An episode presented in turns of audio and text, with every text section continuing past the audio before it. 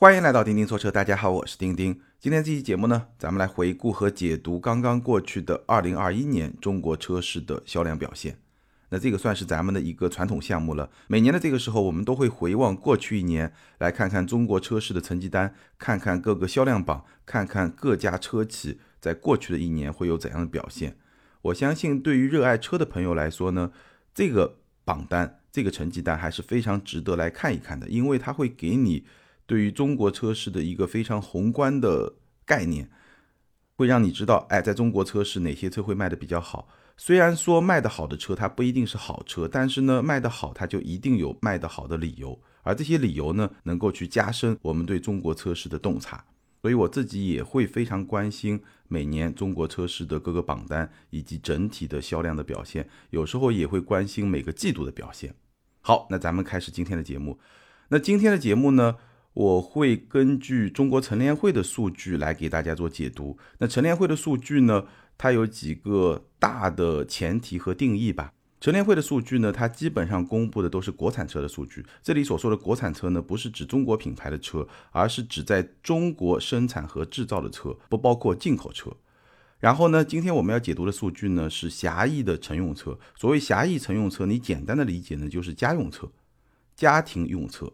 所以呢，接下来我提到的数据呢，都是国产车、狭义乘用车。然后呢，根据乘联会的数据来给大家做解读。我们先来看几个全市场的数据。刚刚过去的二零二一年，全市场批发的销量是两千一百零九点八万，狭义乘用车、国产车在中国生产的车。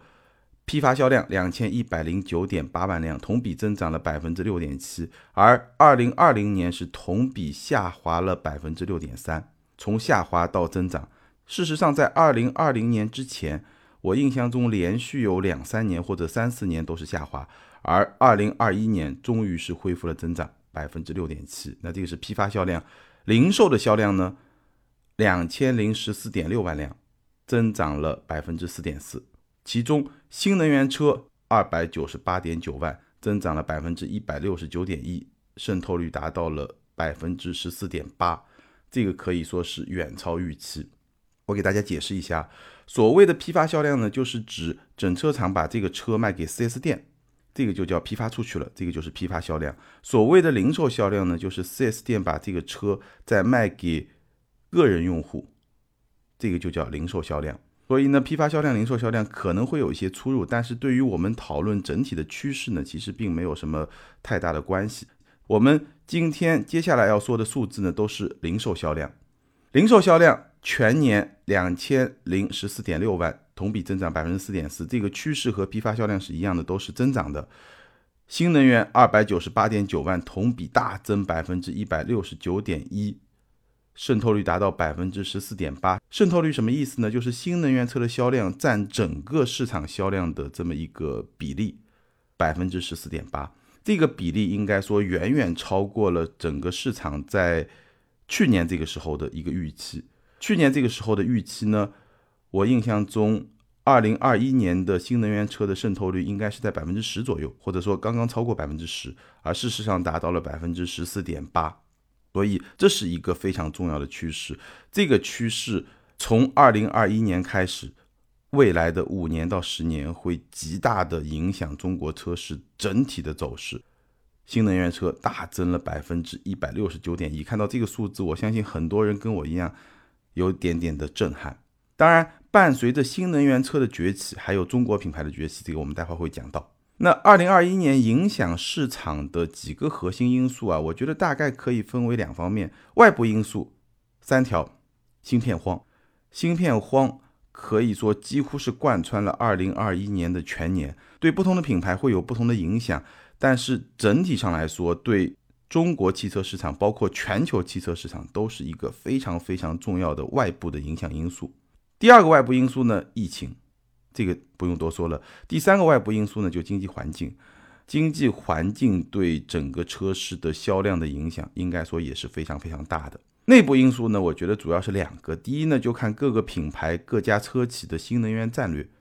我刚刚说了，新能源车已经在中国的市场的渗透率接近百分之十五，而且增速非常的快。所以每家车企有怎么样的表现，你是增长还是下滑？增长的是快还是慢？下滑的是快还是慢？那基本上跟你的新能源战略就有非常直接的关系。还有一点呢，就是产品周期，每家车企它的产品周期会不太一样。每家车企它都有产品的大年小年，产品周期不一样，也会对它在二零二一年的表现有所影响。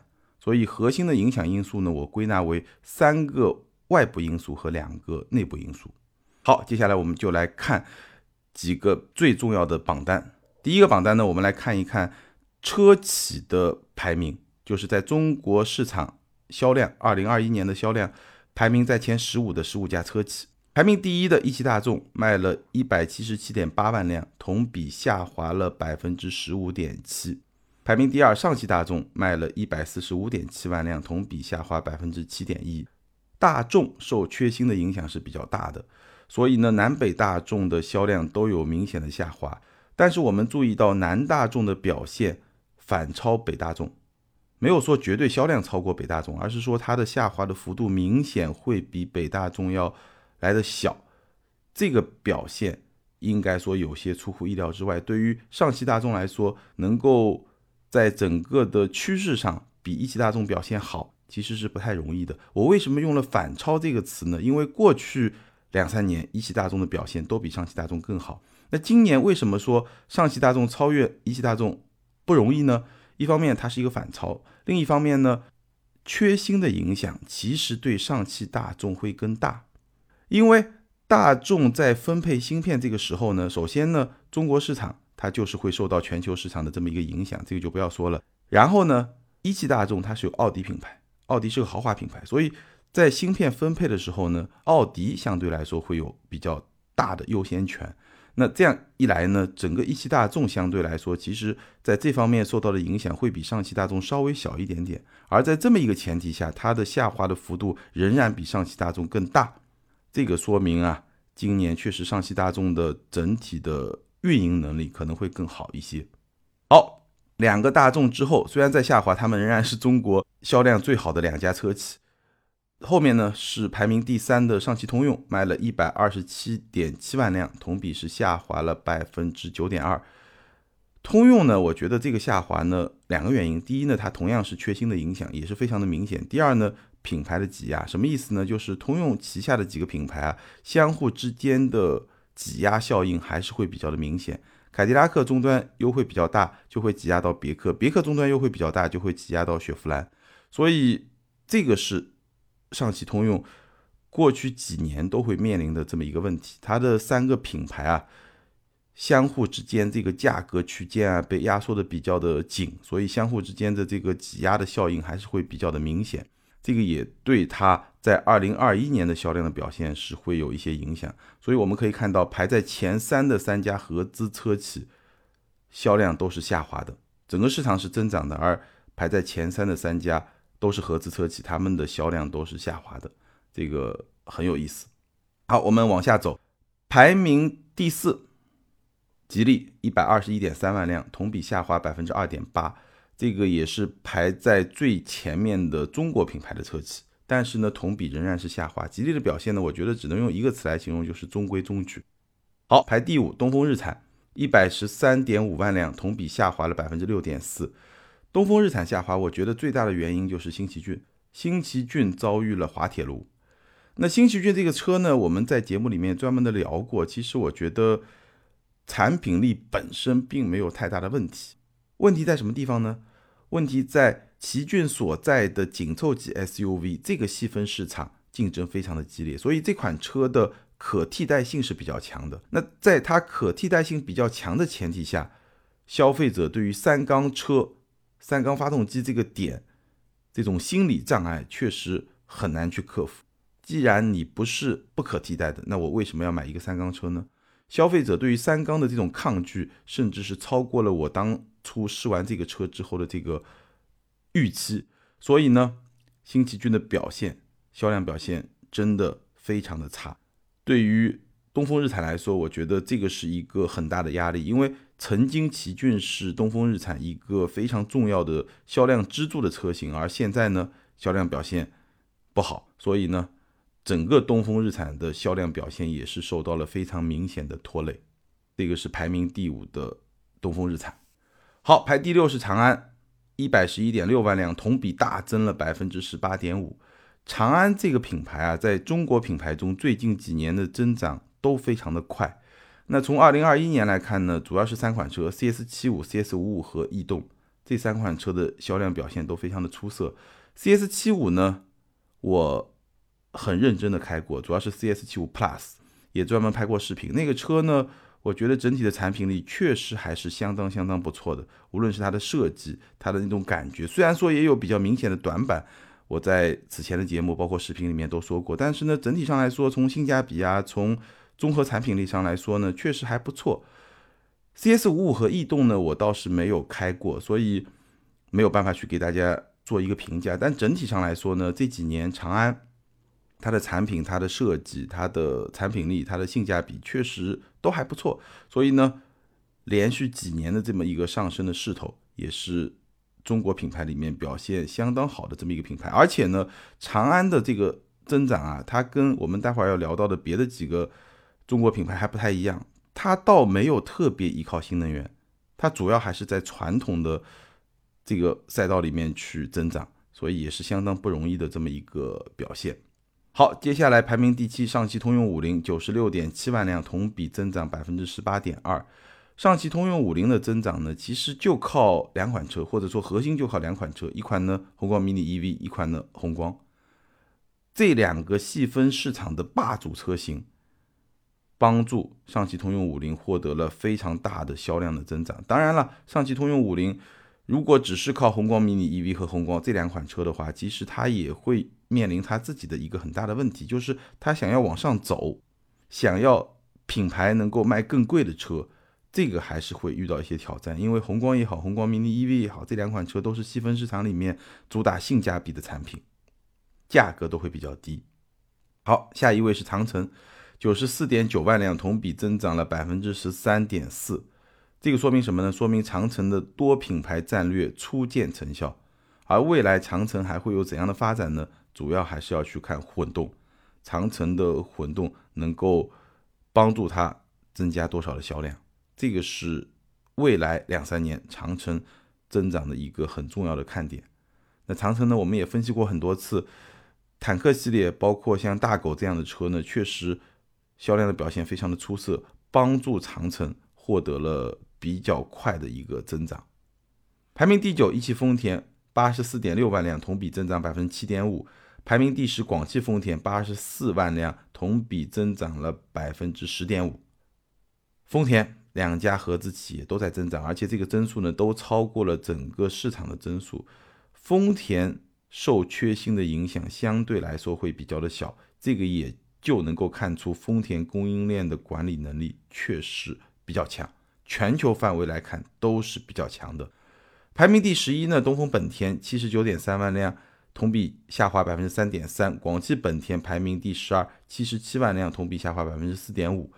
本田受缺芯的影响就会比丰田更大，这个是能够看出供应链管理能力的一些差距的，包括大众，对吧？都是可以看出一些差距的。排名第十三，比亚迪七十二点四万辆，同比大增了百分之七十三点五，这个增长幅度在排前十五的所有车企里面是最高的，而且是远远远远远远领先别的车企。同比增长百分之七十三点五，只能用一句话来概括，就是超级混动大显神威。比亚迪在二零二一年确实是让大家看到了它非常强的技术实力以及非常快的这个增长的势头，而且我相信这个增长的势头在二零二二年会延续，毫无疑问会延续。排名第十四，华晨宝马六十五点一万，同比增长百分之八点一。华晨宝马是 BBA 中表现最好的。那我们也知道，华晨宝马它的股比马上会有一个调整，宝马会占百分之七十五的股比，所以华晨宝马这个表现好和股比的调整是不是有关系？大家可以自己去想。我觉得还是有一定的关系，因为宝马占了百分之七十五的股份，所以宝马它会把所有的力量都放到华晨宝马这家合资企业里面，这个决心，这个。力度是没法比的。排名第十五，奇瑞五十九点九万辆，同比大增百分之十六点三。奇瑞的关键词就一个反弹。过去几年，奇瑞确实有点落后，相比它最早那个中国自主品牌代言人的这么一个角色，而二零二一年呢有所反弹，包括二零二零年也是有所增长的。好看完车厂以后呢，我们来看第二个榜单，就是中国市场轿车销量的前十五，排名第一，日产的轩逸五十一点三万辆。同比下滑了百分之五点一，第二是朗逸四十三点二万辆，同比下滑百分之三点八。A 级车在整个的轿车前十五的销量榜单里面的占比是非常非常高的。我们接着往下看，还能看到很多 A 级车。那 A 级车呢，基本上都在下滑，这两个下滑的还算是比较慢的啊，后面有下滑的更快的，说明什么呢？说明 A 级电动车大有机会。A 级电动车。今天在市场上的销量表现，应该说差强人意吧，不算特别的好。我们待会还会聊新能源车的销量榜单，大家可以去看 A 级的电动车，也就是紧凑级的电动车，其实并没有卖的特别的好。但是呢，你去看汽油车，或者说整个油车和新能源车混到一起的销量的榜单，紧凑级的车占比这个名额就会非常非常的多。但是呢，虽然他们的名额很多，但销量都在往下滑。说明什么？说明紧凑级车啊，它确实还是整个市场里面最重要的一个细分市场。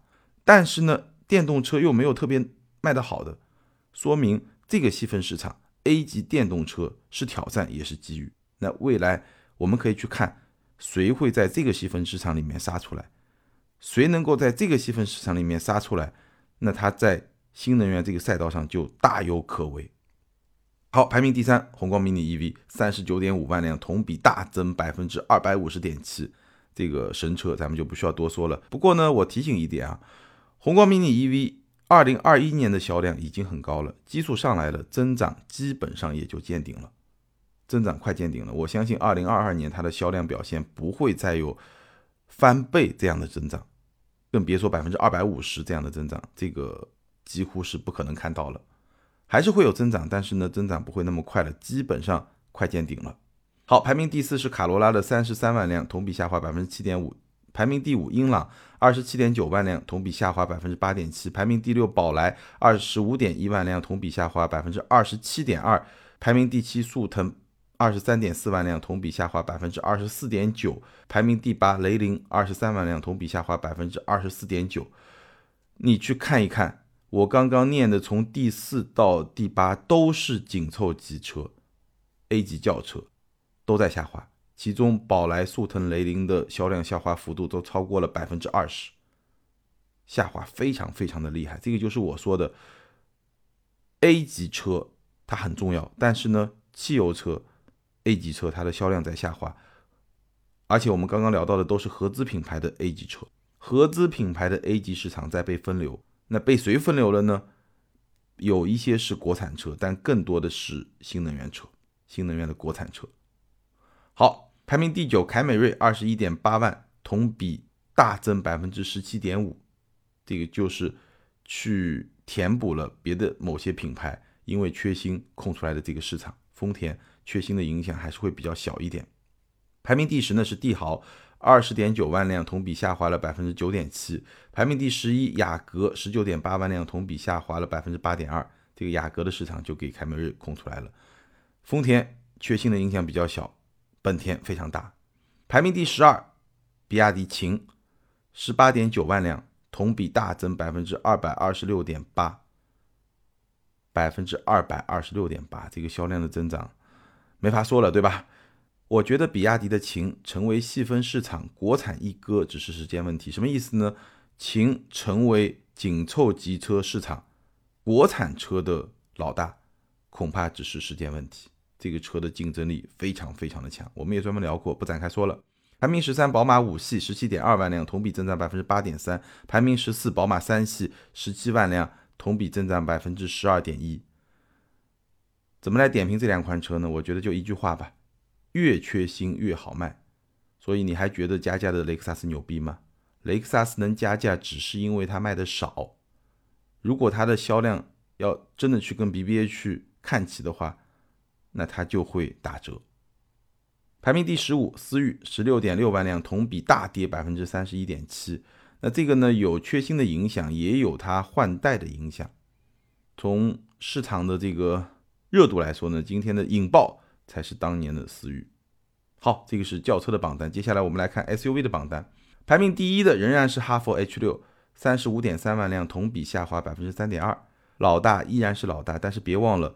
Model Y 曾经抢走过这个宝座，我记得有某一个月，好像是在 H6 拿到了九十九个月细分市场销量老大，应该说不是细分市场，整个 SUV 市场销量老大，九十九个月之后，第一百个月是延迟来到的，被 Model Y 抢走了一个月，然后才拿到第一百个月的这个销量的冠军。这个是哈弗 H6，仍然是一个老大。但是呢，在下滑，排名第二，长安 CS 七五二十七点五万辆，同比增长百分之四点八。对于长安来说呢，CS 七五仍然是基盘，而 CS 五五才是它的增量。排名第三，本田 CRV 二十二点二万辆，同比下滑百分之八点五。这个毫无疑问就是芯片荒的受害者了。排名第四，丰田 RAV4 二十点三万辆，同比增长百分之十七点三。所以丰田啊，把缺芯这个事情管理的比较好，在二一年其实是很占很占优势的。排名第五，比亚迪宋二十点二万，同比增长百分之十二点七。那宋这个车呢，二二年的增长的潜力应该说也是比较大的，因为超级混动刚出来嘛，对吧？排名第六，博越十九点二万，同比下滑百分之九。一句话，产品力确实有点跟不上了。排名第七，本田 XRV。十九点一万，同比增长十七点八个百分点，排名第八。途观十八点六万，同比下滑百分之零点九，排名第九。特斯拉 Model Y 十七万，产能会是未来两年特斯拉的最大瓶颈，而中美关系是最大变数。这个就是我对 Model Y 包括 Model 三的销量走势的这么一个判断。本来特斯拉。是要在它上海工厂的边上再拿一块地来扩大产能的，但显然是顾及到中美关系的一些变化，所以呢，最终特斯拉是没有去拿那块地。但是呢，现在特斯拉的工厂呢也在进行改造，要改造成一个两层的工厂，就是第二层也要。布置一些生产线，然后来生产，来扩充它的产能。因为它那个工厂呢，现在的产能是五十万，但五十万呢肯定是不够的，所以呢，它需要通过这种方式来扩充产能，可能能够扩充到七十万或者八十万。但是七十万和八十万呢，应该说也是不够的，那这个就没有办法了。现代汽车工厂做成两层的非常非常的少。我看过一九三零年代、一九四零年代那个年代的，比如说凯迪拉克这样一些品牌的工厂，在底特律那个工厂是可以做四层五层的，因为当时不是那种流行的流水线的这种生产方式。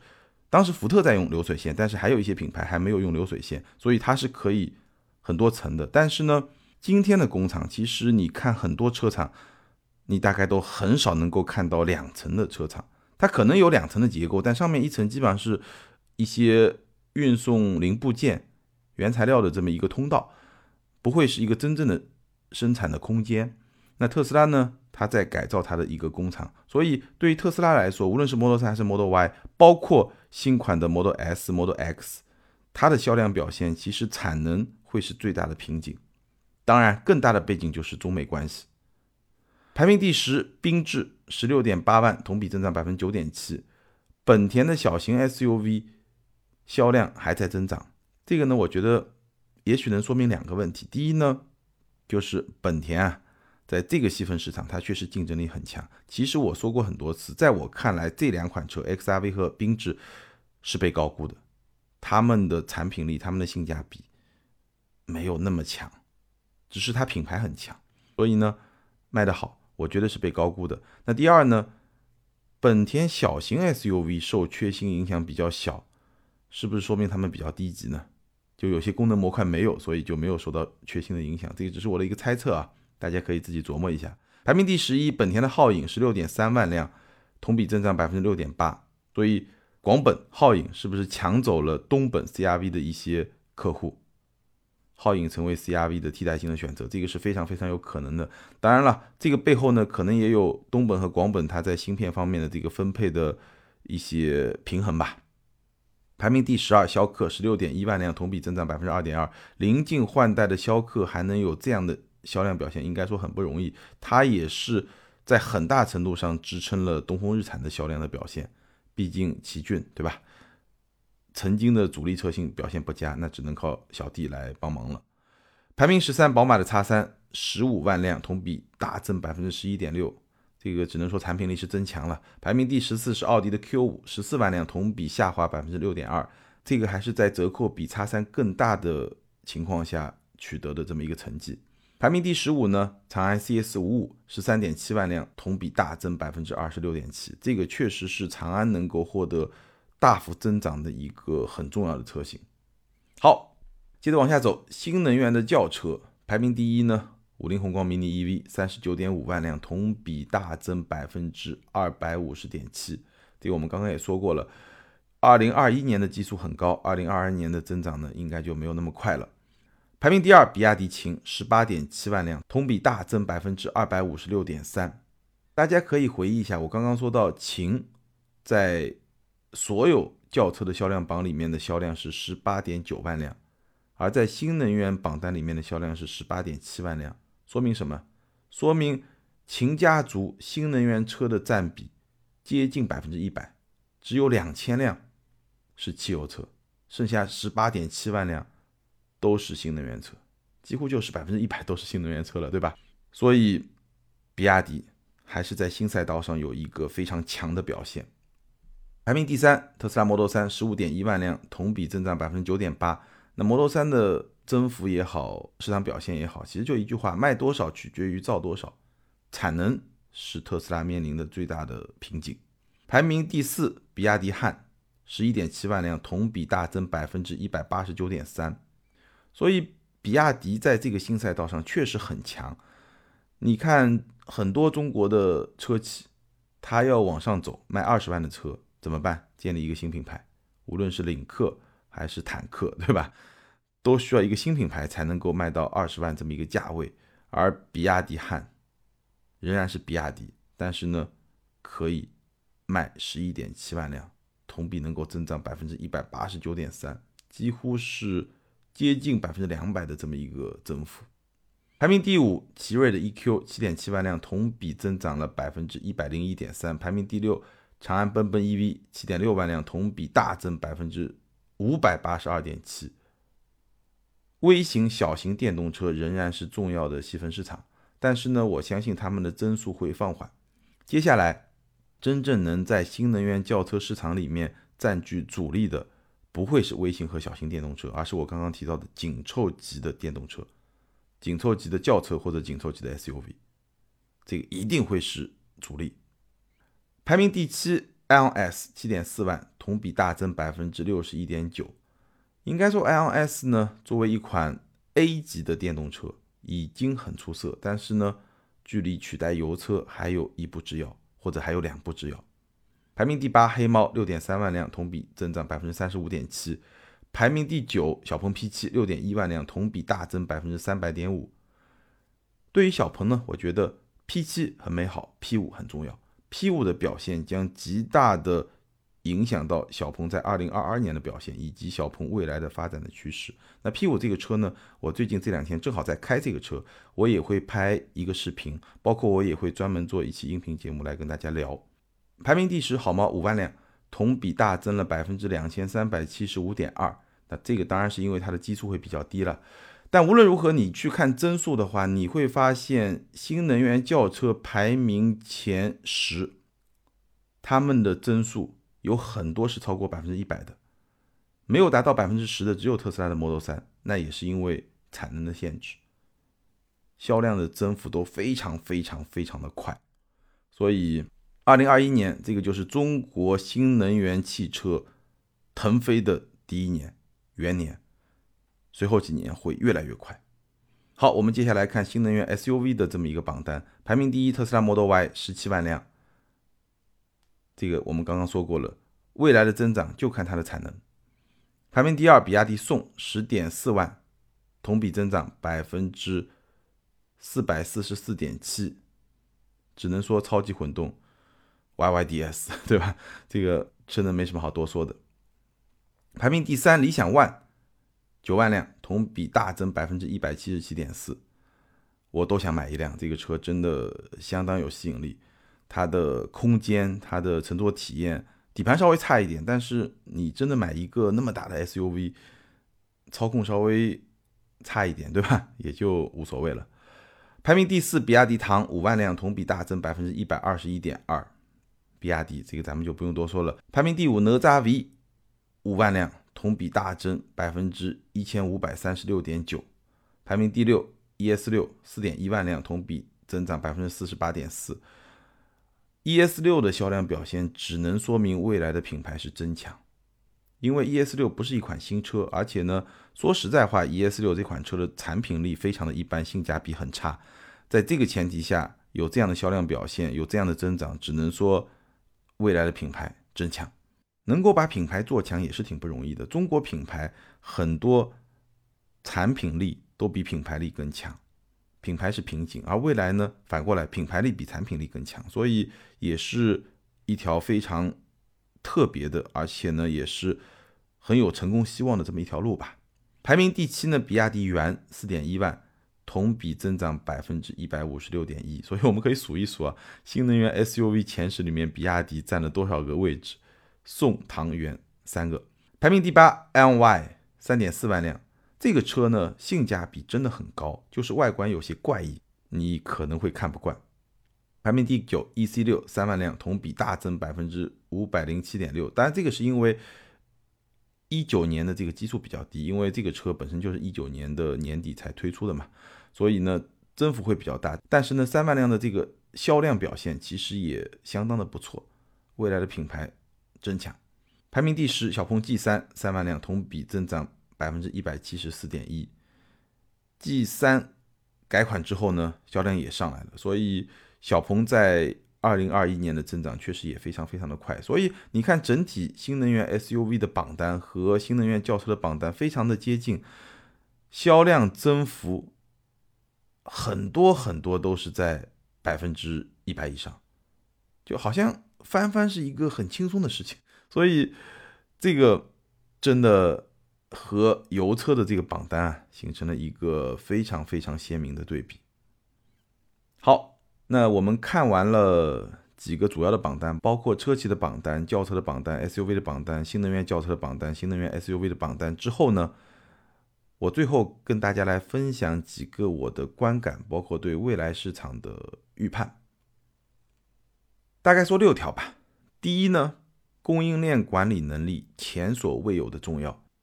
丰田在芯片荒的这么一个格局里面的表现，应该说还是让人印象深刻。二零二二年芯片荒不会缓解，至少上半年不会缓解，下半年能不能缓解呢？现在我相信整个世界上大概没有任何一个人知道，走着看吧。第二呢，中国市场新能源崛起已经是定局，今年预估的销量，我看到很多预测。四百五十到五百五十万辆，二零二一年三百万辆，二零二二年四百五十到五百五十万辆，也就是说，增长百分之五十，这个是底线，甚至可以接近翻番。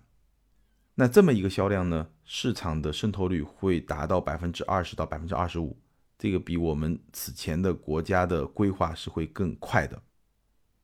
那从整体市场格局来看呢，二零二五年之前，新能源主要还是抢油车地盘。但内部竞争也会逐渐变得激烈。第三，中国品牌借势新能源崛起也已经是一个定局。我们看几个最简单的数字啊，从市场占有率来看，中国品牌二零二一年在中国市场，纯电车的市占率在百分之八十左右，插混在百分之七十左右，整体在百分之四十左右。这个百分之四十左右呢，已经是历史新高了。但是呢？你看这个百分之四十怎么来的？其实新能源的贡献会非常非常的大。所以中国品牌，我们前几年说弯道超车，或者我喜欢说换道超车，在二零二一年已经基本成为现实。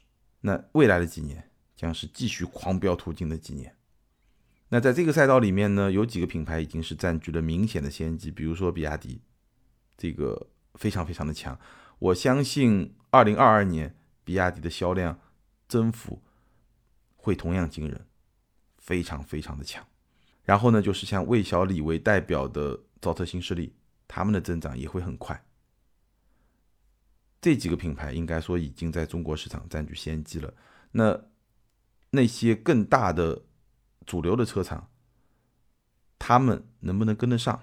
这个我们二零二二年可以去看，因为二零二二年我们看到很多的国际品牌，包括合资品牌、豪华品牌，包括很多的中国品牌，其实在新能源这个赛道上都会发力。都会有很大的动作，所以呢，这个市场的竞争会变得更加的激烈。第四，混动会是未来几年中国市场的主旋律之一。我们看到长城啊、吉利啊这样一些车企的混动的产品，在比亚迪推出超级混动之后，几乎就像是大家约好的一样，他们呢稍微晚一点，但是呢很快马上就跟上，就推出了他们自己的混动的架构、混动的产品、混动的技术。所以呢，比亚迪不孤单。二零二二年，我的一个重要的个人的计划就是，我要好好去体验一下吉利啊、长城啊这样一些国产车的混动系统，他们的混动车到底是一个什么样的表现？混动会是未来几年中国车市的主旋律之一。那第五呢？紧凑级轿车和 SUV 始终是最大的细分市场，未来的变数呢也会最大。我在此前的节目里面也提过，为什么在新能源销量榜单上紧凑级车呢好像一直比较少？其实原因很简单，新能源车、纯电车，你像五菱宏光 mini EV，它是把成本做得很低，对吧？微型车这么一个市场，它是靠成本来取胜，而特斯拉、包括蔚来啊这样一些车，它是。更高端一点，通过品牌，包括说更高端，它能够去消化它的成本来打这个市场。但是十几万紧凑级车、新能源车，尤其是如果你要造一个纯电车，对吧？混动还好一点，纯电车十来万，它又要去兼顾到电池占成本比例很高，它其实在今天的技术水平下要去挑战油车还是比较难的。那这个需要技术进一步进步，成本进一步降低，也需要。有一些特别有竞争力的爆款产品的出现，但是无论如何，我相信这一天一定会到来。所以，谁能够去占领紧凑级市场，无论是紧凑级轿车还是紧凑级 SUV，这两个在整个市场大盘里面比例最大的蛋糕，你能够把这两块蛋糕给啃下来，那你的市场表现就会很好，你就会获得更大的规模效应。所以，紧凑级我们刚刚聊到了排名靠前的。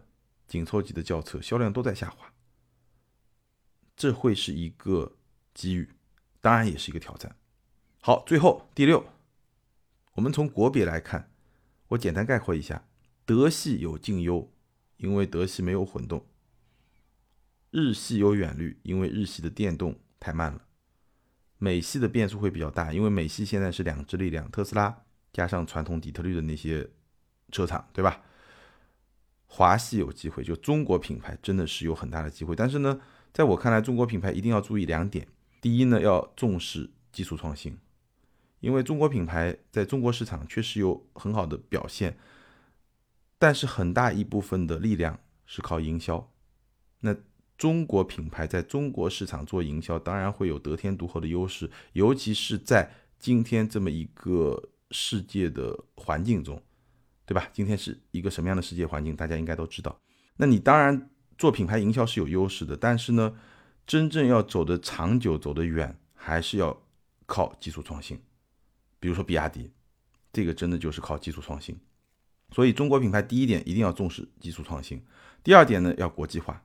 虽然今天世界的环境没有那么的友好，但是呢，只有成为一个真正的国际品牌，你才能够在未来的这个赛道上。站稳脚跟。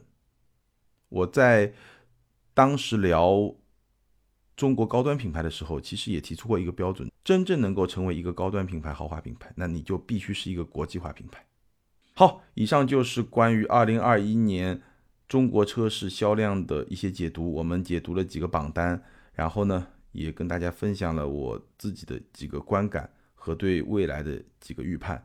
整体上来说呢，我觉得二零二一年过来之后，中国车市的几个大趋势已经是定了。那从今年二二年开始到二五年，我觉得至少这四年这个大趋势已经是定了，就是新能源化。整个中国车市会往新能源的方向去发展，然后呢，新能源车的渗透率会逐渐的提升。二二年到百分之二十、百分之二十五没有问题，到二五年可能会接近百分之五十，至少百分之四十，这个肯定是没有问题的。所以呢，我不知道大家在选车的过程中会怎么样去看这么一个趋势。我觉得，不管你是不是喜欢新能源车吧，至少你可以去关注新能源产品，这样一些新能源产品的产品力确实是每年都在飞速的提升。当然，还有一个点呢，就是在限牌城市。我觉得不同城市情况不一样，但是呢，新能源车能够获得的一些政策的支持会逐渐的退坡。其实我们也已经看到，到二零二二年，就今年年底，很多新能源车的优惠政策就会没有了。那车牌免费车牌有些城市有，对吧？这个政策呢，我相信也会逐渐的退出，可能先是插混没有了，然后慢慢的可能纯电也就不会有。所以从这个角度来说呢，如果这几年有买车打算，对吧？或者说对车牌有需求的这么一些用户呢，我觉得你看到这个趋势之后呢，可能得抓紧时间动手了。我觉得这个政策红利应该不会有很长时间了。毕竟，当你新能源车的市场占有率，它的新车的销量的占比达到百分之五十的时候，你还指望有什么政策呢？不可能的事儿，对不对？所以这个就是大趋势。那这个是第一个大趋势。第二个大趋势呢，就我说的中国品牌。借新能源这么一个赛道会崛起，已经崛起了，对吧？中国市场中国品牌的纯电车的市场占有率百分之八十，插混百分之七十，这个已经崛起了。当新能源的占比越来越高，那跟着这个占比的提高，跟着这块蛋糕的增大，中国品牌当然也会进一步的崛起。所以，这个是我们能够看到的一个趋势。当然，我们希望。这个崛起不仅是伴随着新的赛道，不仅是伴随着在中国市场更轻松去做营销，也会伴随着真正的技术创新、技术进步，给我们消费者带来更强大的、更好的产品。好，今天咱们就聊到这儿。关于今天聊的我们非常多的话题，你有什么样的观点？欢迎在评论区留言，和更多听友和钉钉来进行交流和互动。还是那句老话，留言和评论永远都是对钉钉最大的支持。咱们今天就聊到这儿，下回接着聊，拜拜。